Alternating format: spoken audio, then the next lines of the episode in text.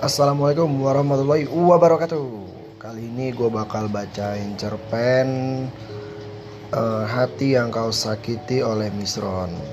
Buset, galau banget ini ya. Oke, kita langsung bacain aja. Hati Yang Kau Sakiti, cerpen karangan Misron. Oke, ini moderasi pada tujuh November dua ribu sembilan belas. Kala itu tanggal lima belas November dua ribu dua belas. Aku sangat bahagia sekali setelah penantianku yang telah lama akhirnya membuahkan hasil. Karena apa yang selama ini aku impikan telah menjadi kenyataan. Ya, tepatnya dia menerima cintaku setelah aku mengungkapkannya. Betapa bahagianya aku saat itu. Karena cinta yang sudah setahun lebih aku pendam dan wanita yang selama ini aku idam-idamkan telah membalas cintaku. Sebut saja dia adalah Zizi namanya. Wanita yang aku cintai sejak lama saat aku pertama kali ketemu. Sebenarnya aku sudah mengenalnya dari dulu.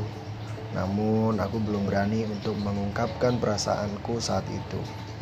Ya, karena waktu itu dia masih punya cowok. Dan sepertinya dia sangat menyayanginya. Tapi tak apalah, karena cinta dan sayang itu tak harus memiliki. Begitu pikirku dulu. Karena aku gak ingin menjadi perusak hubungan orang lain, jadi niatanku cukup aku mencintainya dan mengaguminya dalam hati saja. Setelah sekian lamanya menunggu, barulah dia putus dengan pacarnya dan kami dipertemukan kembali. Aku memilih hubungan dengan Zizi saat masih menjalankan studi kuliahku dulu, semester awal tepatnya. Yang aku sedihkan pada saat sudah pacaran dan pertemukan, kenapa kami terpisahkan oleh jarak. Karena Zizi kuliah di kota yang berbeda, jadi ya terpaksa aku dan dia menjalin hubungan jarak jauh atau L D R. Tak apalah, yang penting aku masih bisa berkomunikasi dengan baik, yang pentingnya saling percaya. Hari demi hari, bulan demi bulan, bahkan sampai berganti tahun kami jalani dengan bahagia hubungan ini. Mungkin hampir tak ada masalah yang sangat krusial, karena komunikasi kami yang terjalin sangat baik. Terkadang pas libur aku sempatkan untuk main ke kota di mana dia kuliah. Kami menjalaninya dengan sangat baik. Tak terasa hubunganku dengan Zizi sudah berjalan selama empat setengah tahun. Kenangan demi kenangan mungkin sudah sulit untuk dilupakan.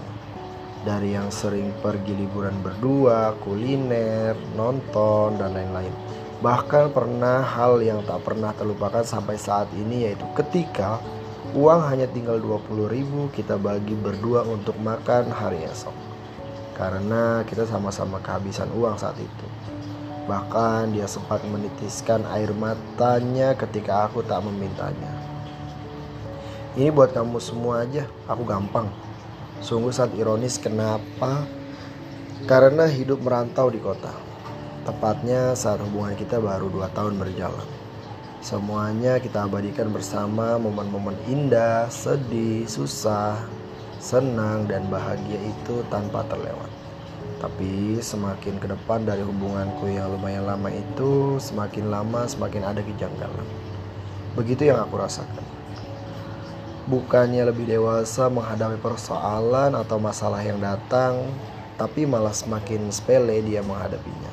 Jadi aku bingung, kenapa dia berubah, berbeda dengan awal-awal waktu dulu, selalu ada kabar.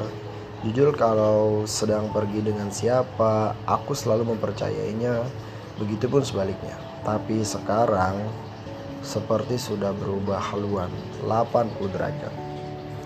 Aku coba buang pikiran negatifku saat itu.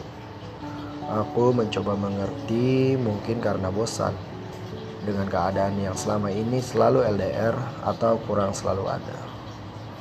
Aku sudah selalu berusaha agar dia tak merasakan hal itu. Tapi yang namanya L D R, seberusaha apapun pasti ada kekurangannya. Dan ternyata benar dugaanku. Dia berubah bukan karena bosan akan L D R yang kita jalani selama ini, tapi ada orang yang ketiga yang masuk di kehidupan dia. Itu aku ketahui saat aku niatkan main ke kota di mana dia kuliah. Awal kedatanganku dia hanya biasa-biasa saja. Ya mungkin karena aku sering pulang pergi main ke kota dia kuliah. Tapi saat itu dia terlihat sangat berbeda, seperti tak mengharapkan kedatanganku. Uh, mungkin uh, gue bakal lanjutin di episode kedua tentang bagaimana uh, si cowok bertemu dengan uh, pasangannya ketika dia bertemu. Tetapi perempuan ini tuh seolah-olah dia nutupin atau dia nggak kepengen dari uh, bertemu sama cowoknya. Oh biasa sih yang namanya L D R. L D R tuh pasti ada aja gangguannya yang ya kita nggak tahu dia main sama siapa, dia pergi sama siapa. Ya L D R kalau nggak kuat cintanya ya udah pasti yang ada dan selalu ada pasti akan kalah. Eh sorry, yang selalu ada itu pasti akan menang. Pasti itu, itu udah hukum alam. Untuk ya ntar bakal gue bacain lagi nih ya, kisah selanjutnya. Bagi yang penikmat L D R, gue harap lu semakin kuat, semakin yakin, semakin percaya sama pasangan lu. Pasti apa yang lu usahakan demi masa depan, ya tetap semangat terus. Salam minum nasi goreng.